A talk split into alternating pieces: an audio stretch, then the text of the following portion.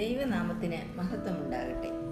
പ്രിയരെ വെളിപ്പാട് സാഹിത്യം പഠന പരമ്പരയിൽ ഇന്ന് വെളിപ്പാട് പുസ്തകം ഇരുപതാം അധ്യായം നാല് മുതലുള്ള വാക്യങ്ങൾ. നാലാം വാക്യം. ഞാൻ ന്യായാസനങ്ങളെ കണ്ടു. അവയിൽ ഇരിക്കുന്നവർക്ക് ന്യായവിധിയുടെ അധികാരം കൊടുത്തു.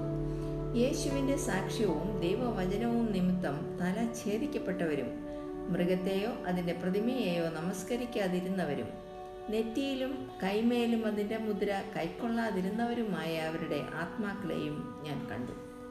അവർ ജീവിച്ച് ആയിരം ആണ്ട് ക്രിസ്തുവിനോടുകൂടെ വാണു. ബൈബിളിൽ രേഖപ്പെടുത്തിയിരിക്കുന്ന ഏഴ് യുഗങ്ങളിൽ അവസാനത്തേതായ സഹസ്രാബ്ദ യുഗത്തെക്കുറിച്ച് നാല് മുതൽ ആറ് വരെയുള്ള വേദഭാഗത്ത് കാണുന്നു. ആയിരം വർഷം എന്ന പ്രയോഗം ഈ അധ്യായത്തിൽ ആറ് പ്രാവശ്യം നാം കാണുന്നുണ്ട്. ആയിരം വർഷം എന്നതിൽ നിന്നുമാണ് സഹസ്രാബ്ദം എന്ന പ്രയോഗം ആവിർഭവിച്ചത്. സഹസ്രാബ്ദം എന്ന വാക്കിന് ലാറ്റിനിൽ മില്ലേനിയം എന്ന പദമാണുള്ളത്. ക്രിസ്തുവിന്റെ മഹത്വ പ്രത്യക്ഷതയ്ക്ക് ശേഷം അവൻ ആയിരം വർഷം ഈ ഭൂമിയിൽ നീതിയോടെ ഭരിക്കുമെന്നുള്ളതാണ് വിശ്വാസികളായ നമ്മുടെ പ്രതീക്ഷ. ദാനിയൽ പ്രവചനം ഏഴാം അധ്യായം പതിനാലാം വാക്യത്തിൽ പിതാവാം ദൈവം ലോകഭരണ സാരഥ്യം യേശുക്രിസ്തുവിനെ ഏൽപ്പിക്കുമെന്ന പ്രവചനമാണ് ഇവിടെ കാണുന്നത്. സാത്താന്റെ സാന്നിധ്യമില്ലാത്ത ഭൂമിയിൽ സമാധാന പ്രഭുവായ ക്രിസ്തു വാഴുമ്പോൾ എത്ര സൗഭാഗ്യകരമായ ഒരവസ്ഥയാവും ഉണ്ടാവുക. ജയാളികളായ വിശുദ്ധന്മാർ അവനോടുകൂടെ സിംഹാസനങ്ങളിൽ ഇരുന്ന് ആയിരം ആണ്ട് വാഴുന്നു. ഇവിടെ യോഹന്നാൻ കാണുന്നത് ന്യായാസനങ്ങളെയാണ്. രണ്ട് തരത്തിലുള്ള ആളുകളാണ് അതിലിരിക്കുന്നത്. ഒന്നാമത്തെ ഗ്രൂപ്പ് സഭയാണ്. അതായത് രക്തസാക്ഷികൾ. ജയാളികൾക്കുള്ള പ്രതിഫലമാണ് സിംഹാസനവും വാഴ്ചയും. രണ്ടാമത്തെ കൂട്ടർ പീഡനകാല വിശുദ്ധന്മാരാണ്. ഇവരെ രണ്ടായി തരം തിരിച്ചിരിക്കുന്നു. ഒന്നാമത്തേത് യേശുവിന്റെ സാക്ഷ്യവും ദൈവവചനവും നിമിത്തം തല ഛേദിക്കപ്പെട്ടവർ അതായത് പീഡനകാലത്തെ രക്തസാക്ഷികൾ. വെളിപ്പാട് പുസ്തകം ആറാം അധ്യായം ഒൻപത് മുതൽ പതിനൊന്ന് വരെയുള്ള ഭാഗത്ത് യാഗപീഠത്തിന് കീഴിൽ കണ്ട ദേഹികളാണിവർ. അവരുടെ പ്രാർത്ഥനയ്ക്കുള്ള മറുപടിയാണ് ഇവിടെ കാണുന്നത്. ന്യായാസനങ്ങളിൽ ഇരുന്ന് ന്യായം വിധിക്കാനുള്ള അധികാരം അവർക്ക് ലഭിക്കുന്നു. രണ്ടാമത്തെ കൂട്ടർ മൃഗത്തെയോ അതിന്റെ പ്രതിമയെയോ നമസ്കരിക്കാതിരുന്നവരും നെറ്റിയിലും കൈമേലും മുദ്ര കൈക്കൊള്ളാതിരുന്നവരുമാണ്. മൃഗത്തിന്റെയും കള്ളപ്രവാചകന്റെയും ദണ്ഡനം സഹിച്ചവരും സർവവും നഷ്ടപ്പെട്ടവരുമായിട്ടുള്ളവർ. അവർ ശരീരത്തിൽ മൃഗത്തിന്റെ മുദ്രയേൽക്കാൻ വിസമ്മതിച്ചവരാണ്. അവരുടെ ധീരത രക്തസാക്ഷിത്വം പോലെ വിലപ്പെട്ടതുമാണ്. ഇവിടെ പറയപ്പെടുന്ന പീഡനകാല വിശ്വാസികൾ ഉയർത്തെഴുന്നേറ്റ് പുനരുത്ഥാന ശരീരം പ്രാപിച്ച് സിംഹാസനങ്ങളിൽ ഇരിക്കുന്നു. ക്രിസ്തുവിനോടുകൂടെ സഹസ്രാബ്ദ വാഴ്ചയിൽ അവരും ഉണ്ടാകും. ഈ ലോകത്തിൽ കഷ്ടാരിഷ്ടതയാണ് ക്രിസ്തീയ ജീവിതത്തിന്റെ പ്രതിഫലമെങ്കിൽ നിത്യതയിൽ അതിന്റെ ആയിരം മടങ്ങ് അനുഗ്രഹങ്ങൾ ഉണ്ടാകും.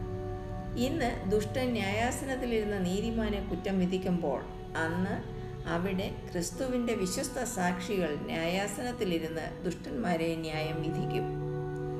അഞ്ചാം വാക്യം. മരിച്ചവരിൽ ശേഷമുള്ളവർ ആയിരം ആണ്ട് കഴിയുവോളം ജീവിച്ചില്ല. ഇത് ഒന്നാമത്തെ പുനരുത്ഥാനം. ക്രിസ്തുവിന്റെ മധ്യാകാശ വരവിക്കൽ അതുവരെ മരിച്ചുപോയ വിശുദ്ധന്മാർ ഉയർക്കുകയും ജീവനോടെ ശേഷിക്കുന്ന വിശുദ്ധന്മാർ രൂപാന്തരപ്പെടുകയും ചെയ്ത ശേഷം അവരെല്ലാവരും ഒരുമിച്ച് കർത്താവിനെ എതിരേൽക്കാൻ മേഘങ്ങളിൽ എടുക്കപ്പെടും. ഒന്ന് കുരിന്തർ പതിനഞ്ചിന്റെ അൻപത്തിരണ്ട് ഒന്ന് തസ്ലോനിക്കർ നാലിന്റെ പതിനാറ് പതിനേഴ് വാക്യങ്ങൾ.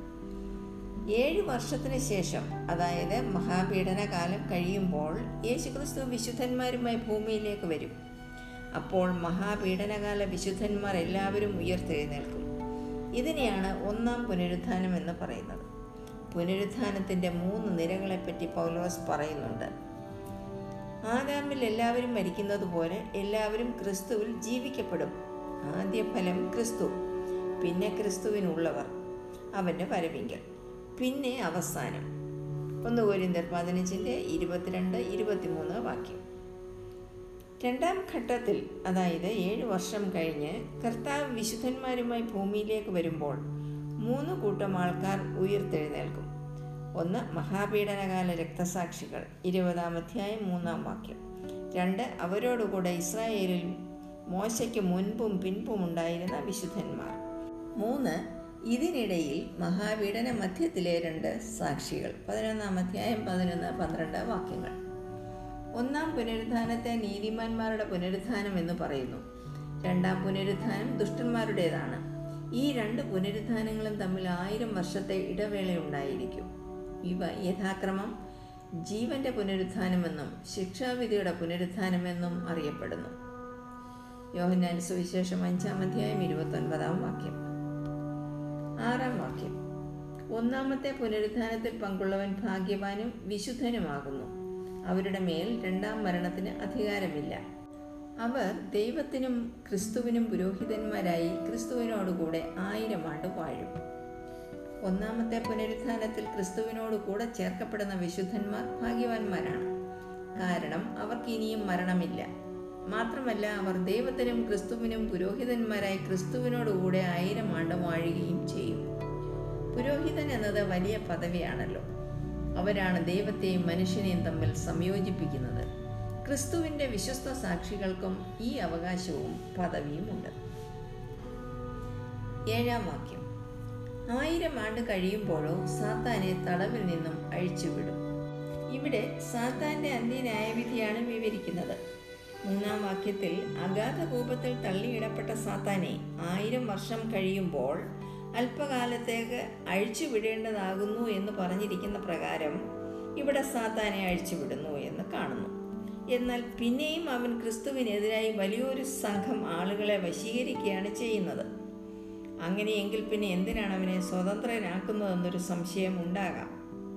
സാത്താനും അനുജനന്മാർക്കും എത്ര നൂറ്റാണ്ടുകൾ കഴിഞ്ഞാലും മനസാന്തരം ഉണ്ടാകുകയില്ല എന്നും ദുഷ്ടഹൃദയമുള്ള മനുഷ്യർക്ക് ഭൂമിയിൽ എത്ര കാലം നന്മ അനുഭവിക്കാൻ കഴിഞ്ഞാലും അവരുടെ ഹൃദയത്തിന് യാതൊരു മാറ്റവും ഉണ്ടാകയില്ല എന്നും മനസ്സിലാക്കുവാനും അവരെല്ലാം നാശയോഗ്യരാണെന്നും മനസ്സിലാക്കാനുമായിട്ടാണ് ഇത് പറഞ്ഞിരിക്കുന്നതെന്നാണ് പണ്ഡിത മതം. അങ്ങനെ ആയിരം വർഷം നന്മ അനുഭവിച്ച മനുഷ്യൻ നരകയോഗ്യരാകുന്നു എട്ടാം വാക്യം. അവൻ ഭൂമിയുടെ നാല് ദിക്കിലുമുള്ള ജാതികളായി സംഖ്യയിൽ കടൽപ്പുറത്തെ മണൽ പോലെയുള്ള ഗോഗ് മാഗോഗ് എന്നിവരെ യുദ്ധത്തിനായി കൂട്ടിച്ചേർക്കേണ്ടതിന് വശീകരിപ്പാൻ പുറപ്പെടും. ആയിരം വർഷം തടവിൽ കിടന്നിട്ടും സാത്താന് യാതൊരു മാറ്റവും ഉണ്ടായില്ല എന്ന് മാത്രമല്ല സ്വതന്ത്രനായ ഉടനെ ക്രിസ്തുവിനെതിരായി യുദ്ധം ചെയ്യുവാൻ തയ്യാറെടുക്കുകയുമാണ് ഗോഗ മാഗോഗ എന്നിവരെ പറ്റിയുള്ള പ്രവചനം എഹസ്കേൽ പ്രവചനം മുപ്പത്തിയെട്ട് മുപ്പത്തിയൊൻപത് അധ്യായങ്ങളിലെ പ്രവചനങ്ങളോട് സാമ്യമുള്ളതാണ്. സാത്താന്റെ വശീകരണ ശക്തി അസൂയാവഹമാംവിധം വലുതാകയാൽ ലോകമെങ്ങുമുള്ള ദൈവവിരോധികളെ നിഷ്പ്രയാസം വശീകരിക്കാനും യുദ്ധത്തിലേക്ക് നയിക്കുവാനും അവന് കഴിയുന്നു. അവർ കടൽപ്പുറത്തെ മണൽ പോലെയാകയാൽ സംഖ്യ ഊഹിക്കാൻ പോലും പറ്റുന്നില്ല. ഇവിടെ കാണുന്ന ഗോഗ് മാഗോഗ് എന്നതിനെ പറ്റി ഉൽപ്പത്തി പുസ്തകം പത്താം അധ്യായം രണ്ടാം വാക്യത്തിലാണ് ആദ്യമായി കാണുന്നത്. അവിടെ നാം മാഗോഗിനെ കാണുന്നു. നോഹയുടെ പുത്രനായ യാഫത്തിന്റെ പുത്രനാണ് മാഗോഗ്. താൻ താമസിച്ചിരുന്ന സ്ഥലത്തിന് മാഗോഗ് എന്ന പേര് നൽകി. ആ ദേശത്തുള്ള വേറൊരു സ്ഥലമാണ് ഗോഗ് യഹസ്കേൽ പ്രചനം മുപ്പത്തെട്ടിന്റെ രണ്ട്. വടക്ക് ദേശത്ത് നിന്നുള്ള ഗോത്രങ്ങളെ മാഗോഗ് എന്ന പേരിൽ പറഞ്ഞിരിക്കുന്നതായി എഹസ്കൽ പ്രവചനം മുപ്പത്തെട്ടിന്റെ പതിനഞ്ചിൽ കാണുന്നു. എന്നാൽ എഹസ്കൽ പ്രവചനം മുപ്പത്തിയെട്ടിന്റെ പതിനേഴ് പതിനെട്ടിൽ നിന്നും ഗോഗ് എന്ന പേര് ദൈവജനങ്ങളുടെ ശത്രുക്കൾക്ക് ഉപയോഗിക്കുന്ന പ്രതീകാത്മക പേരായി തോന്നുന്നുണ്ട്. ഇപ്പോഴത്തെ റഷ്യയുടെ ഭാഗമായിരുന്നു ഗോഗും മാഗോഗും. സഹസ്രാബ്ദ വാഴ്ചയുടെ അവസാനം ഉണ്ടാകാൻ പോകുന്ന യുദ്ധം വടക്ക് നിന്ന് ഉദ്ഭവിക്കുമെന്ന് മനസ്സിലാക്കാം. ഒൻപതാം വാക്യം. അവർ ഭൂമിയിൽ പരക്കെ ചെന്ന് വിശുദ്ധന്മാരുടെ പാളയത്തെയും പ്രിയ നഗരത്തെയും വളയും. എന്നാൽ ആകാശത്ത് നിന്നും തീ ഇറങ്ങി അവരെ ദഹിപ്പിച്ചു കളയും. ഇവിടെ പറയുന്ന പ്രിയ നഗരം എരിശിലേമാണ്. ഭൂമിയിൽ പരക്കെയുള്ള എന്ന് വെച്ചാൽ അതത് രാജ്യങ്ങളിലുള്ള വിശുദ്ധന്മാരുടെ ഭരണ സ്ഥിര കേന്ദ്രങ്ങളെയാണ് വിശുദ്ധന്മാരുടെ പാളയം എന്നറിയപ്പെടുന്നത്. അങ്ങനെ വിശുദ്ധന്മാരുടെ ഭരണ ആസ്ഥാനങ്ങളെയും അന്നത്തെ ലോക തലസ്ഥാനമായ എരിശിലേമിനെയും സാത്താനും അവന്റെ സൈന്യവും വളയും. എന്നാൽ ആകാശത്തു നിന്നും തീ ഇറങ്ങി അവർ ദഹിപ്പിക്കപ്പെടും. പത്താം വാക്യം. അവരെ വഞ്ചിച്ച പിശാചിനെ മൃഗവും കള്ളപ്രവാചകനും കിടക്കുന്ന ഗന്ധക തീപ്പൊയ്കയിലേക്ക് തള്ളിയിടും. അവർ എന്നേക്കും രാപ്പകൽ ദണ്ഡനം സഹിക്കേണ്ടി വരും. പിശാചിനും അവന്റെ ദൂതന്മാർക്കും വേണ്ടി ഒരുക്കിയിരിക്കുന്ന സ്ഥലമാണ് നിത്യാഗ്നി അഥവാ ഗന്ധക തീപ്പൊയ്ക മത്തായ സുവിശേഷം ഇരുപത്തിയഞ്ചിന്റെ നാൽപ്പത്തൊന്നാം വാക്യം.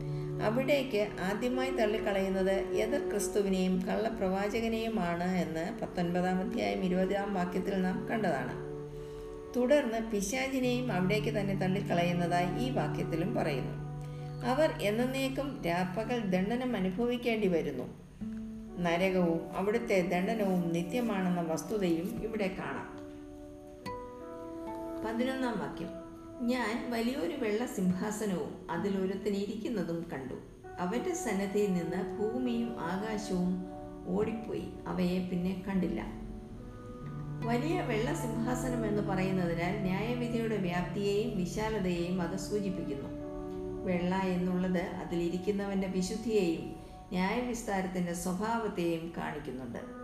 പഴയ ഭൂമിയും ആകാശവും കർത്തൃസന്നിധിയിൽ നിന്ന് ഓടിപ്പോയി എന്നിവിടെ പറയുന്നു. കർത്താവിന്റെ മഹാപ്രഭാവത്തെ അത് കാണിക്കുന്നു. ന്യായാസനത്തിലിരിക്കുന്നവൻ യേശു ക്രിസ്തുവാണെന്ന് പുതിയ നിയമം പഠിപ്പിക്കുന്നു. യോഹനാൻ സുവിശേഷം അഞ്ചിന്റെ ഇരുപത്തിരണ്ട് മത്തായി സുവിശേഷം ഇരുപത്തഞ്ചിന്റെ മുപ്പത്തിയൊന്ന് രണ്ട് നിയമത്തിയോസ് നാലാം അധ്യായം ഒന്നാം വാക്യം. എന്നാൽ പഴയ നിയമത്തിലും വെളിപ്പാടിലും ന്യായവിധി പിതാവിനുള്ളതാണ് എന്ന് കാണുന്നുണ്ട്. ദാനിയൽ പ്രവചനം ഏഴാം അധ്യായം ഒൻപതാം വാക്യം. രണ്ട് കൊരിന്ത്യർ അഞ്ചാം അധ്യായം പത്താം വാക്യത്തിൽ ക്രിസ്തുവിന്റെ ന്യായാസനമെന്നും റോമർക്കെഴുതിയ ലേഖനം പതിനാലാം അധ്യായം പത്താം വാക്യത്തിൽ ദൈവത്തിന്റെ ന്യായാസനമെന്നും കാണുന്നു. അതുകൊണ്ട് ക്രിസ്തുവിലൂടെ പിതാവായ ദൈവം ന്യായവിസ്താരം നടത്തുകയാണ് എന്ന് വേണം മനസ്സിലാക്കുവാൻ. ഭൂമിയും ആകാശവും ഓടിപ്പോയി എന്ന് പറയുന്നത് ഇല്ലാതായി എന്ന അർത്ഥത്തിൽ തന്നെയാണ്. ആകാശവും ഭൂമിയും മാറിപ്പോകുമെന്ന് ക്രിസ്തു പറഞ്ഞിരിക്കുന്നു. മർക്കോസ് വിശേഷം പതിമൂന്നിന്റെ മുപ്പത്തിയൊന്നിൽ. ഇനി പുതിയ ആകാശവും പുതിയ ഭൂമിയും സൃഷ്ടിക്കപ്പെടും. അത് ക്രിസ്തുവിൽ എല്ലാം പുതുതാക്കപ്പെടുമ്പോഴാണ്. തുടർന്നുള്ള ഭാഗം അടുത്ത എപ്പിസോഡിൽ കേൾക്കാവുന്നതാണ്. ഇവ നമ്മേവരെയും സമൃദ്ധമായി അനുഗ്രഹിക്കും